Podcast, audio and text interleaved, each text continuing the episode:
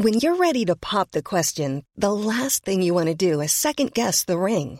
At Bluenile.com, you can design a one of a kind ring with the ease and convenience of shopping online. Choose your diamond and setting. When you find the one, you'll get it delivered right to your door. Go to Bluenile.com and use promo code LISTEN to get $50 off your purchase of $500 or more. That's code LISTEN at Bluenile.com for $50 off your purchase.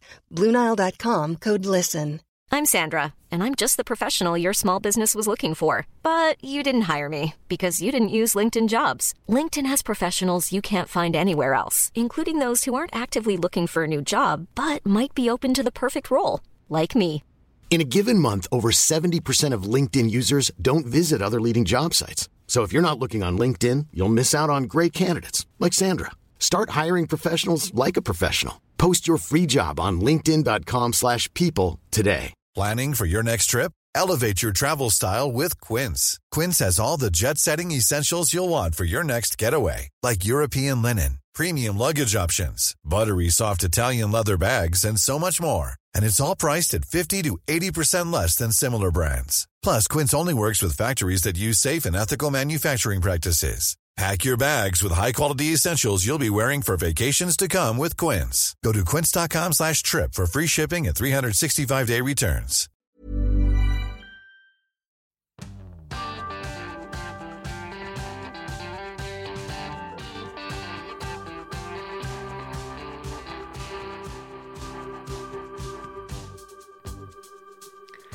Hallo, Terje og Siv. Dere er med oss. Vi er med. Vi er med. Eh, I dag er det torsdag 11. mars i 2021. I morgen er det 12. mars eh, 2021, og det er akkurat ett år siden Norge stengte ned og livet ble ganske snudd opp eh, ned for mange av oss. Og mange husker jo kanskje de her ordene den dagen. I dag kommer regjeringen med de sterkeste og mest inngripende tiltakene vi har hatt i Norge i fredstid. Tiltakene kommer til å ha stor innvirkning på vår personlige frihet. Det er tiltak som griper direkte inn i vårt hverdagsliv og hvordan vårt samfunnsliv fungerer. Men nå er altså dette helt nødvendig. Ja, det var helt nødvendig, og det var Erna Solberg som uh, sa de uh, ordene, Siv. Hvor var du hen da Norge stengte ned for et år siden?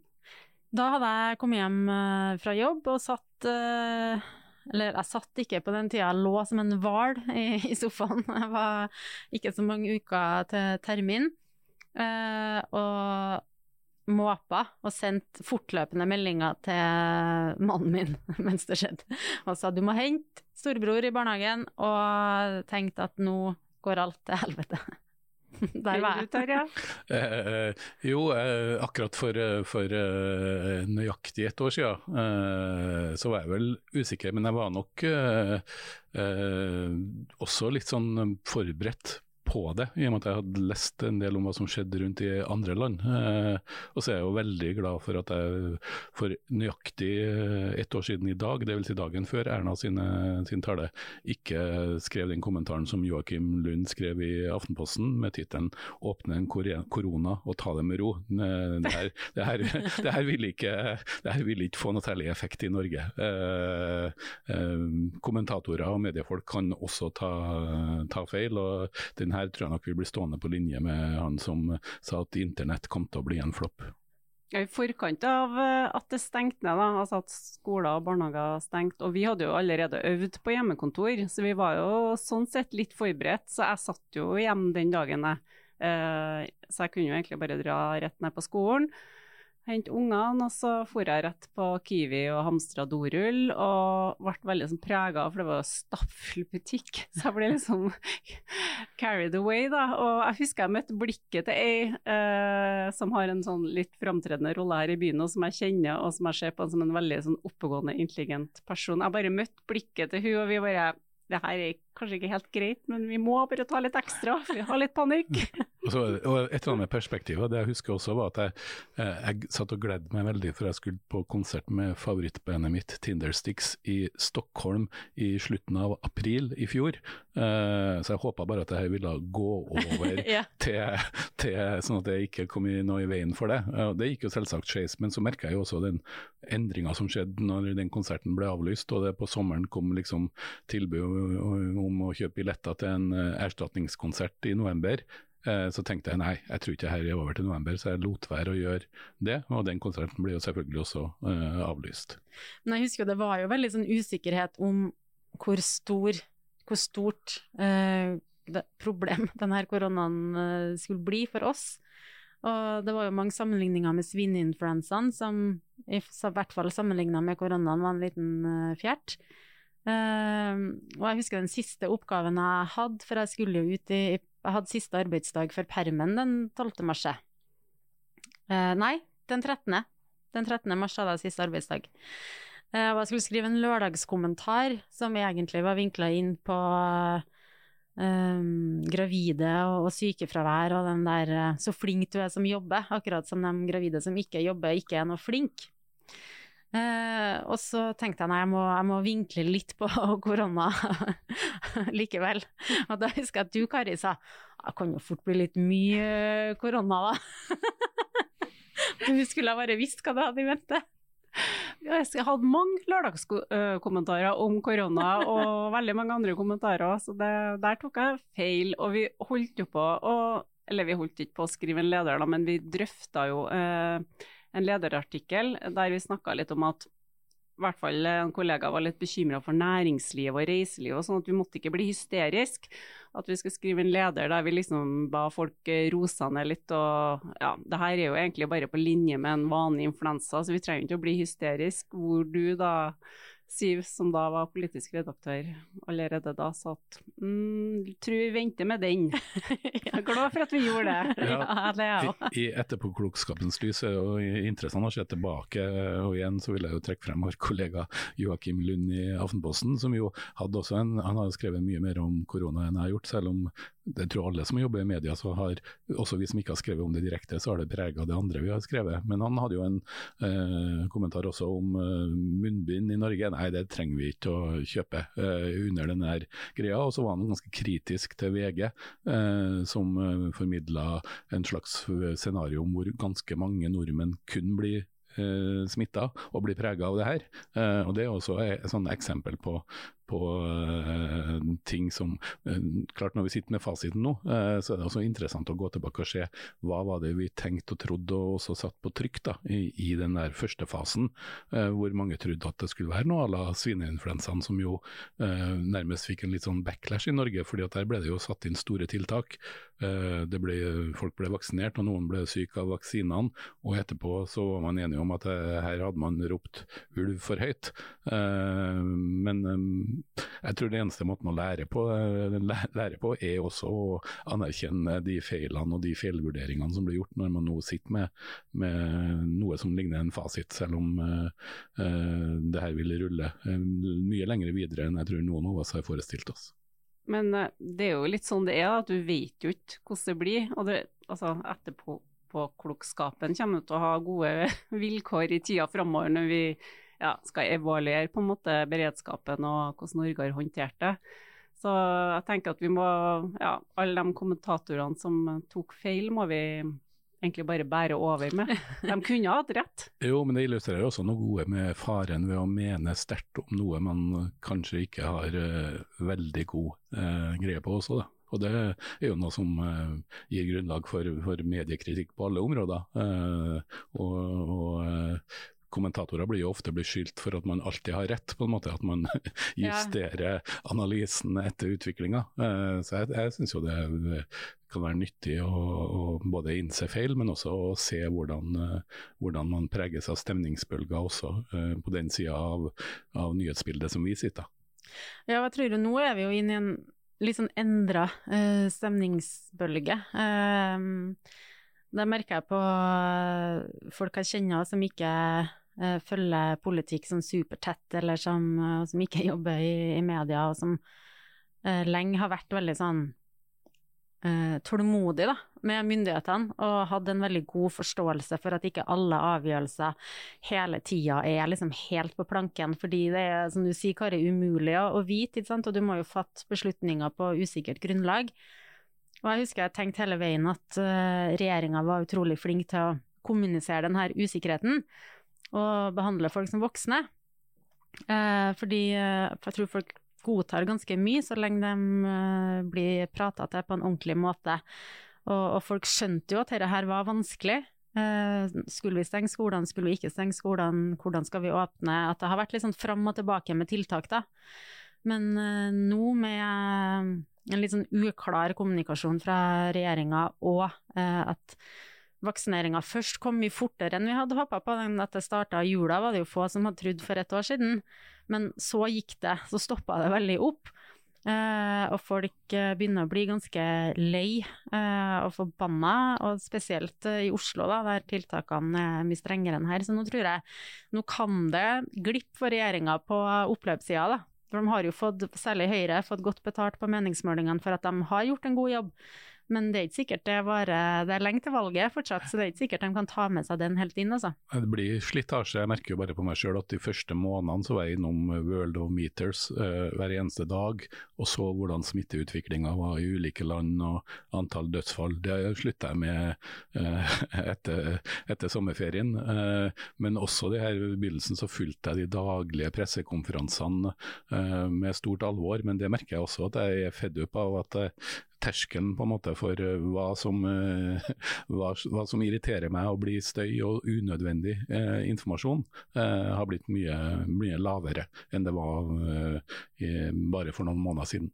Ja, akkurat der så har jo Erna Solberg og regjeringa fått eh, en del kritikk i det siste. fordi det ble jo kalt inn til, eller kalt inn til, det ble annonsert at statsministeren skulle tale til folket tale til folket. Det ble mye eller til meg, skulle snakke til folket på søndagen. Og jeg husker jeg var opptatt med en annen da, og ble litt stressa over at jeg skulle gå glipp av den talen, og tenkte her må jeg kanskje skrive en kommentar kjapt. Da skyndte jeg meg å bli ferdig med det jeg holdt på med, og så den i opptak. Og det, det var jo sju minutter med ja, det jeg kaller bladi-bladi. Vi kan jo høre litt uh, hva hun sa. Jeg vil som alle andre tilbake til normale dager med klemmer og sosialt liv. Til en hverdag der meteren igjen er en målenhet, ikke avstanden mellom mennesker. Mennesker vi bryr oss om. Hi, I'm Daniel, founder of Pretty Litter. Did you know cats tend to hide symptoms of sickness and pain? I learned this the hard way after losing my cat, Gingy. So I created Pretty Litter, a health monitoring litter that helps detect early signs of illness by changing colors, saving you money and potentially your cat's life. Pretty Litter is veterinarian developed, and it's the easiest way to keep tabs on your fur baby's health right at home. Go to prettylitter.com and use code ACAST for 20% off your first order and a free cat toy. Terms and conditions apply. See site for details. Burrow is a furniture company known for timeless design and thoughtful construction and free shipping, and that extends to their outdoor collection. Their outdoor furniture is built to withstand the elements, featuring rust-proof stainless steel hardware, weather-ready teak, and quick-dry foam cushions. For Memorial Day, get 15% off your Burrow purchase at burrow.com slash ACAST and up to 25% off outdoor. That's up to 25% off outdoor furniture at burrow.com slash ACAST. I'm Sandra, and I'm just the professional your small business was looking for. But you didn't hire me because you didn't use LinkedIn jobs. LinkedIn has professionals you can't find anywhere else, including those who aren't actively looking for a new job, but might be open to the perfect role, like me. In a given month, over 70% of LinkedIn users don't visit other leading job sites. So if you're not looking on LinkedIn, you'll miss out on great candidates like Sandra. Start hiring professionals like a professional. Post your free job on linkedin.com/people today.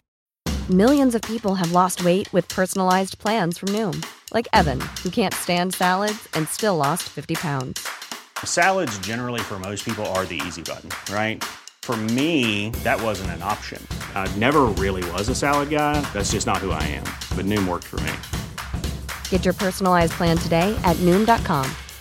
Real Noom user compensated to provide their story. In four weeks, the typical Noom user can expect to lose one to two pounds per week. Individual results may vary. Og det skulle jo være en slags sånn her hold ut, mitt kjære folk, eh, snart går det over. Men det ble bare, at vi ser jo mange reagerte jo bare med, med sinne. Eh, særlig dem som har slitt mye mer i pandemien enn eh, hva jeg har gjort. Eh, som har mista livsverket sitt, eller som har mange permitterte ansatte. De sa jo bare hva er det du holder på med? Jeg lurte jo på om jeg hadde kommet på NRK Alltid nyttårstale. Når jeg, når jeg, når jeg, og jeg skjønner jo at det her er godt ment uh, å informere, men, men jeg får også den der, jeg syns det er kjempebra det som politikerne har gjort i økende grad de siste årene. Uh, og stilt opp for NRK Super, eller Barnas Nyheter som jeg liker å, å, kalle det. Og det er kjempebra. Men nå får jeg av og til en følelse av at de snakker også til oss voksne som om vi var barn. Og da merker jeg at piggene kommer ut, i hvert fall når det ikke er noe sånn budskap, eller at det oppleves nødvendig. Da, at det oppleves mer som en sånn rutine. og Det, det, håper jeg at, at, politikerne lærer av etter, etter denne uh, søndagstalen, som jo har fått mye berettiga kritikk også, syns jeg. Det noe med metaforen da, denne bakketoppen og motbakken og sånn, og jeg la merke til at jeg sa at nå må vi bare holde ut så vi kommer oss gjennom den bakketoppen her. Så tenkte jeg ja, mulig det er brutal å komme deg gjennom den toppen, men vi skal tunnel, over, gjennom tunnel. Vi skal over den bakketoppen her. Uh, ja, men de har jo greid seg veldig bra da, Siv? Ja, altså jeg tror som, som, sagt at veldig mange, og det viser jo sånn forskjellige målinger og sånn, at tilliten til regjeringas og myndighetenes pandemihåndtering har vært høy. Eh, og det er jo fordi de i det, store har gjort eh, en god jobb. Men eh, folk Du får ikke betalt for noe det du gjorde bra for et halvår siden, eller kanskje bare for en måned siden. De må klare å holde det helt inn, og jeg tror nå er det jo blitt litt usikkerhet rundt leveransen fra den der Johnson Johnson-vaksina. Og det her er jo ting som er utafor eh, sin kontroll, men da kommer jo spørsmålet om hvorfor har dere ikke sørga for mer backup-avtaler? Uh, og jeg syns mye av svarene de gir på det også er gode, så det, er, det her med vaksine er komplisert, og jeg syns det er vanskelig å ha en sånn bastant mening på sånn og sånn burde de ha gjort. Men spørsmålene kommer til å komme, og da må de ha gode svar, og nå ser vi at de ikke vil svar fordi de sier de kan ikke røpe samtaler med selskaper og sånne ting. Men jeg tror de må ta en runde for å se hvor mye mer enn det vi har fortalt, kan vi fortelle. Fordi jo mer det blir liksom et inntrykk av at her spiller ikke regjeringa med, med, åpne kort. Og når folk allerede er lei og sur, da kan det slå veldig dårlig ut for dem. Da. Og Så ser vi jo nå at det begynner å ikke, og det handler ikke bare om, det handler minst like mye om opposisjonen som om regjeringa, at det begynner å gå politikk i diskusjonen rundt uh, korona. Da. Jeg er jo helt enig i at eller alle i Norge som orienterer seg og ser sammenlignet med andre land, vil jo se at vi har kommet relativt sett veldig bra ut av det her. Eh, men så er det jo litt sånn som eh, Eh, når jeg leser bøker og filmer, så er hvordan, slutten er nesten veldig mhm. ekstremt viktig for helhetsinntrykket. Da. Så jeg, jeg, jeg, tror nok at den fasen her, når folk også er sliten, er, er, er så viktig at, at, alt det gode som er gjort tidligere, fort kan bli overskygga av litt sånn gruff, hvis vi kommer, kommer dårlig ut i den, i den siste fasen. da. Jeg syns jo um, Jonas Gahr Støre, Ap-lederen, hadde et ganske bra metafor uh, på det å gå på ski med småunger. Og jeg var jo en sånn småunge som hata å gå på ski, så faren min måtte liksom springe i forveien og legge sånn dumlekjærligheter på pinne i trærne og sånn, for å motivere meg. Men hvis han sa at her var den siste bakken, og det var en forbanna bakke til etterpå, da surna jeg sjøl om det var sjokolade der òg. Sånn at uh, jeg tror den der må, Det har vært ganske mye snakk om å holde ut den siste kneika. Det må være litt forsiktig med den. Tidlig å snakke ja, om den. Ja, jeg tror det. Men vi skal over til Ja, det er nesten fristende å si uh, dine skimetaforer. Hvor, hvor, var gondolen når du virkelig trengte den? ja. Det er ikke tilfeldig at jeg er positivt innstilt. Men det, Kari, det er ikke du. Jeg var jo sjokkert øh, over at jeg hørte på den podkasten der jeg ikke var med fordi jeg hadde ferie og den gondolen ble diskutert. Og, dere, og du sier, sier nei, høres ut som en bra idé, og det er jo bare litt villniss under der. Bare, jeg fikk ikke sove om natta. og jeg fikk jo en mail om det at uh, der det kom et råd fra en leser som sa du må ikke skrive kommentarer når du er veldig opphissa og styrt av følelser, Kari. Jeg kan jo være enig i det. Men... Adressa har jo blitt beskyldt for å være veldig Jeg vet ikke om det er Siv sin skyld mest, men, ja, kan... men beskyldt for å være veldig positiv til, til gondolen. Men det var jo helt til du satte deg ved tastaturet, Kari. ja. ja, jeg rakk jo ikke å stoppe den. Nei da, det var en spøk. Ingen misforståelse her, jeg ville gjerne ha den kommentaren. Vi må jo bare ha fakta på bordet, at det her er jo en, en idé som har blitt til en skisse. Uh, og, om, og, ideen handler om å få en gondol fra Ilsvika til Vottakammen i Bymarka. Det er jo en liten sånn knatt som er et, ja, ganske langt nedafor uh, Geitfjellet, for dem som ikke har vært der. Uh, og det er jo innafor markagrensa. Uh, det blir jo satt noen svære ja, et svært anlegg midt midt inni marka som jeg var veldig imot, da. Og jeg mener at uh, det Du skrev en kommentar, hva var tittelen på den, da? Nei, hva var tittelen? At du fikk mental psoriasis, ja, var ikke det? Av tanken på gondol? Ja, det var riktig. Uh, det har jeg også fått kjørt meg litt på, da. Men jeg mener at uh, i hvert fall det argumentet om at nei, nå skal vi få flere opp i marka, og gjerne de barnefamilier, eldre og dem som har funksjonshemminger. Og det syns jeg er å skyve noen grupper foran seg. For det er jo helt håpløst at de skal starte turen der. Det er jo den verste plassen de skal starte turen hvis det er dårlig til beins. Uh, og så syns jeg at det er veldig rart at uh, man ikke tenker over hvor stort press det allerede er på Bymarka fra alle kanter, fra utbygging, fra slitasje, fra uh, ulike grupper, og så vil folk plutselig ha en gondol oppi der. Um, ja. Men det jeg òg har sagt, da, men som ikke har vært like mye merket, for det blir det jo aldri, det er jo at det her er jo nettopp, som du sier, en skisse. Og det kan godt være for jeg tror jeg sa noe sånn ja, ja, ja sist eh, podkast. Det kan godt være at jeg sier nei, nei, nei når det kommer mer fakta på bordet. Men uh, jeg syns jo det er en, en god idé fortsatt, jeg, da. Uh, og det skal han ha, han Tom Christian Lindvåg, han tidligere bystyrerepresentanten som kom med den ideen her.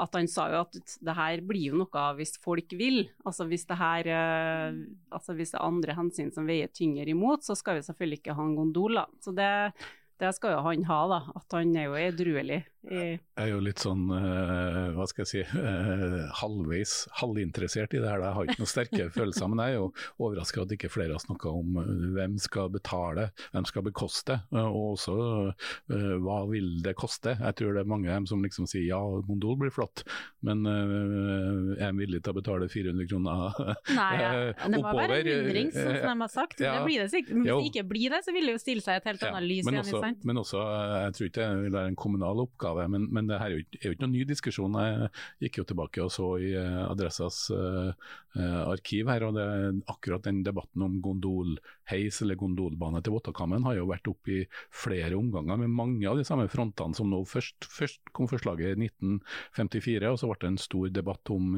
opp i formannskapet i 1958 med masse innlegg på ordet fritt, og så fortsatte videre i 1965. var det også mye innlegg fra begge sidene. Der var det også varianter av uh, Kari Hovde som var sterkt imot. Og så var det noen som var veldig for, og veldig forbanna på at uh, det var så mye motstand i Trondheim. Det var vel en tidligere ordfører, uh, Ivar Sjånes, som hadde jo et fortvila utrop i adressa om hvorfor var det så mange nei-mennesker i, i, Trondheim. Og så var det jo folk som var veldig opptatt av hvordan det her kunne få, um, ikke funksjonshemmede, men kanskje mest ungdom, opp i marka. da. Og det, Mitt favorittinnlegg var vel, var vel en, en, som sa at uh, alternativet var at de ville være i kjellere og spille bowling i byen.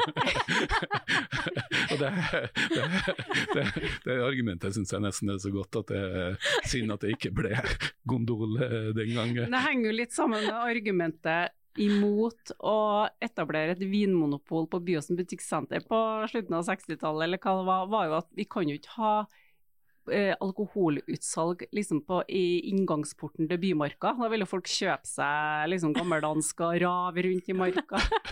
det var liksom ikke, gikk ikke hånd i hånd med folkehelseperspektivet. da. Men men, Men i dag vil det jo være sånn at hvis en ungdom drar og spiller bowling i en kjeller, så er den jo superaktiv. Kommer seg ut av huset og møter Ja. folk, og det hadde jo vært helt strålende. Så Det sier jo noe om tidsbildene, men det var jo også de planene som var på 60-tallet, var jo også at det da skulle bli eh, slalåmløype i Elsteparken, og at det skulle liksom bli den eh, alpindelen av Bymarka. Da. Og det, vel- akkurat den tror jeg ikke kommer til å komme opp igjen.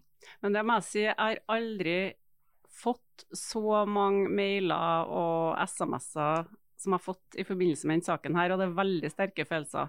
Det er veldig sånn tusen takk, tusen takk, det er en kjempeviktig sak, vi kan aldri i livet ha gondol, til at jeg bør bare ja, ta meg en bolle og komme meg bort fra tastaturet komme deg til marka og skjønne hva marka er for noen ting. Så ja, det vekker mange sterke følelser. Men du er jo ganske mye bort fra tastaturet og i marka da, Kari. Jeg er det. Ja.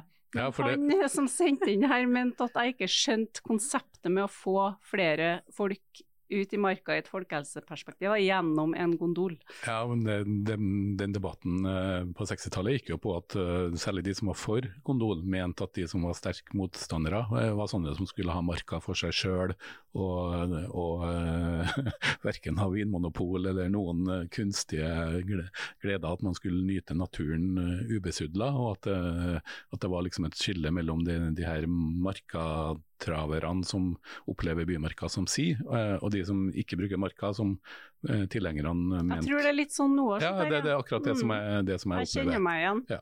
Og så var det til og med en bergenser, eks-NTH-student, som meldte seg på da og sa at øh, hvis det, øh, banen opp til toppene i Bergen, og mente at trønderne så ut til å foretrekke å stå i eksoskø opp Fjellseterveien, og at øh, her burde man lære av Bergen.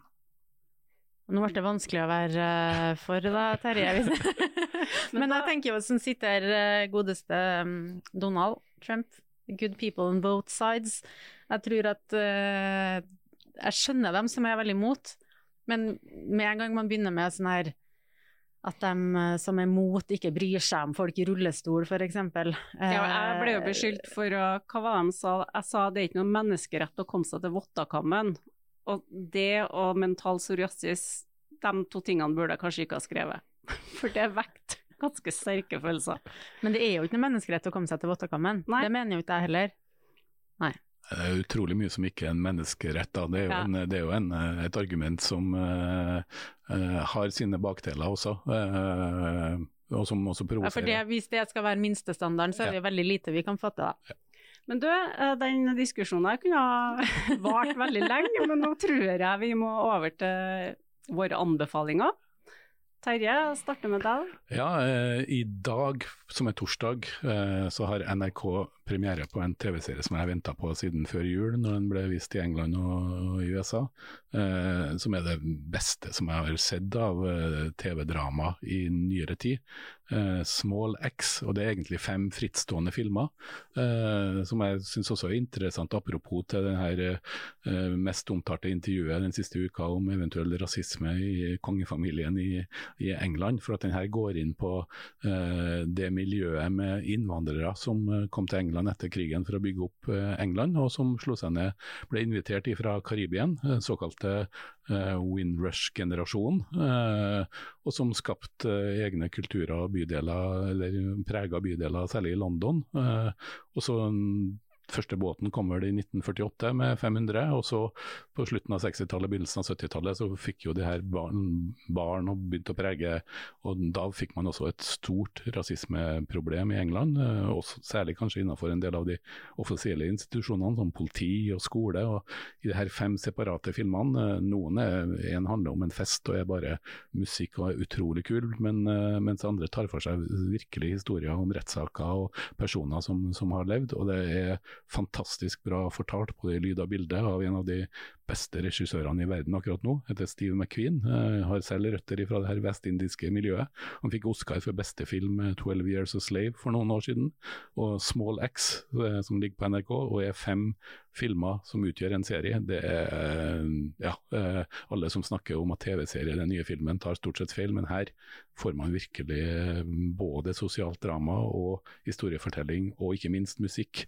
Bedre musikk enn Exit, skriver ja, de bedre, bedre musikkbruk, der hvor Exit på en måte hiver musikk over hver eneste scene, og musikk som sier det samme, eh, så spiller her musikken opp mot handlinga på en helt eh, annen måte. Så Small X, eh, NRK-spilleren, virkelig noe å fordrive koronakjedsomhet med, og også lære litt om både om rasisme, strukturell rasisme, og England på 70- og 80-tallet. Og terningkast seks fra Terje. Nettopp, og det er ikke ofte. Du Siv? Du, jeg anbefaler ei lydbok, jeg. Eh, gangen her, eh, som er Den er ikke så ny. Eh, den kom i i hvert fall boka kom i 2013. Det er Heidi Linde som har skrevet uh, 'Agnes i senga', heter den. Uh, og den handler om Agnes, som er 32 år og nydumpa. Og flytter inn i en leilighet som faren eier, og begynner å gå inn i en sånn liten ja, hard kjærlighetssorg slash depresjon. Og hun er en sånn ganske usympatisk, smårasistisk uh, dame. Men likevel uh, så håper du det går bra med henne. Sånn.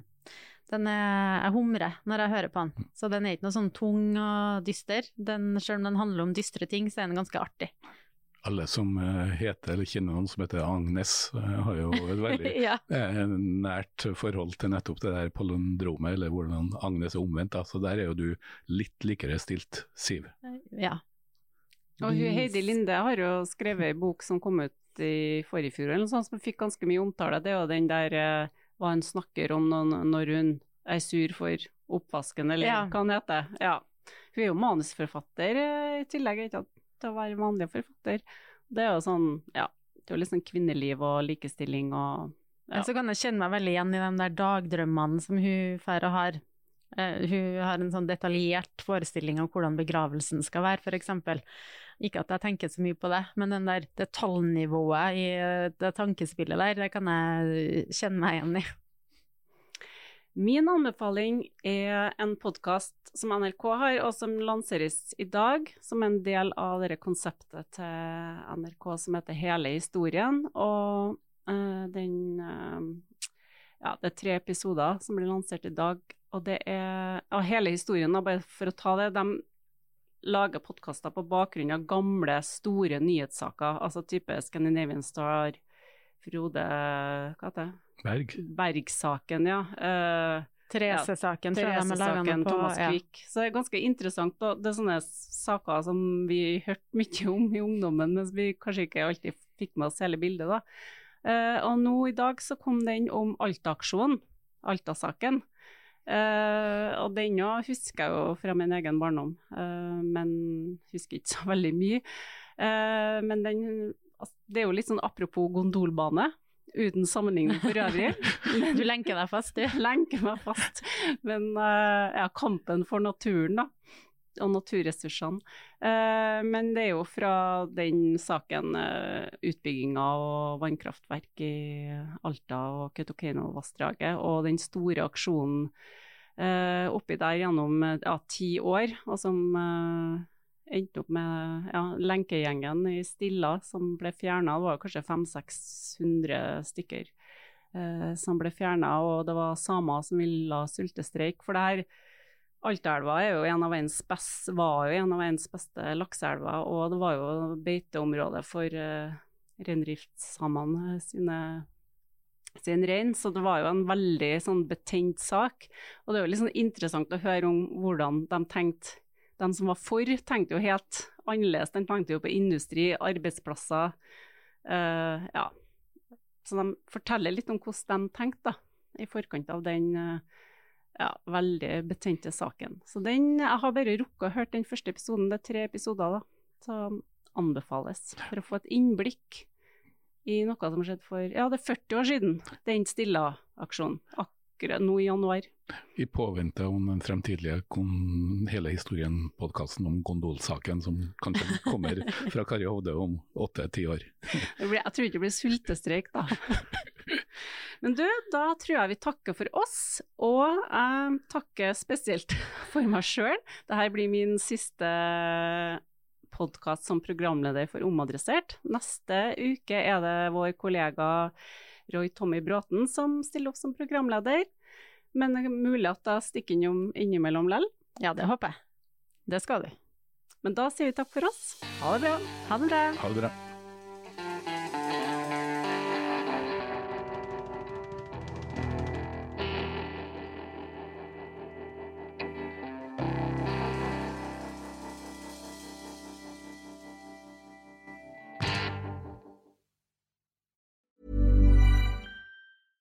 Cool fact a crocodile can't stick out its tongue. Also, you can get health insurance for a month or just under a year in some states. United Healthcare short term insurance plans, underwritten by Golden Rule Insurance Company, offer flexible, budget friendly coverage for you. Learn more at uh1.com. Hey, it's Danny Pellegrino from Everything Iconic. Ready to upgrade your style game without blowing your budget? Check out Quince. They've got all the good stuff shirts and polos, activewear, and fine leather goods all at 50 to 80% less than other high-end brands. And the best part? They're all about safe, ethical, and responsible manufacturing. Get that luxury vibe without the luxury price tag. Hit up quince.com slash upgrade for free shipping and 365-day returns on your next order. That's quince.com slash upgrade.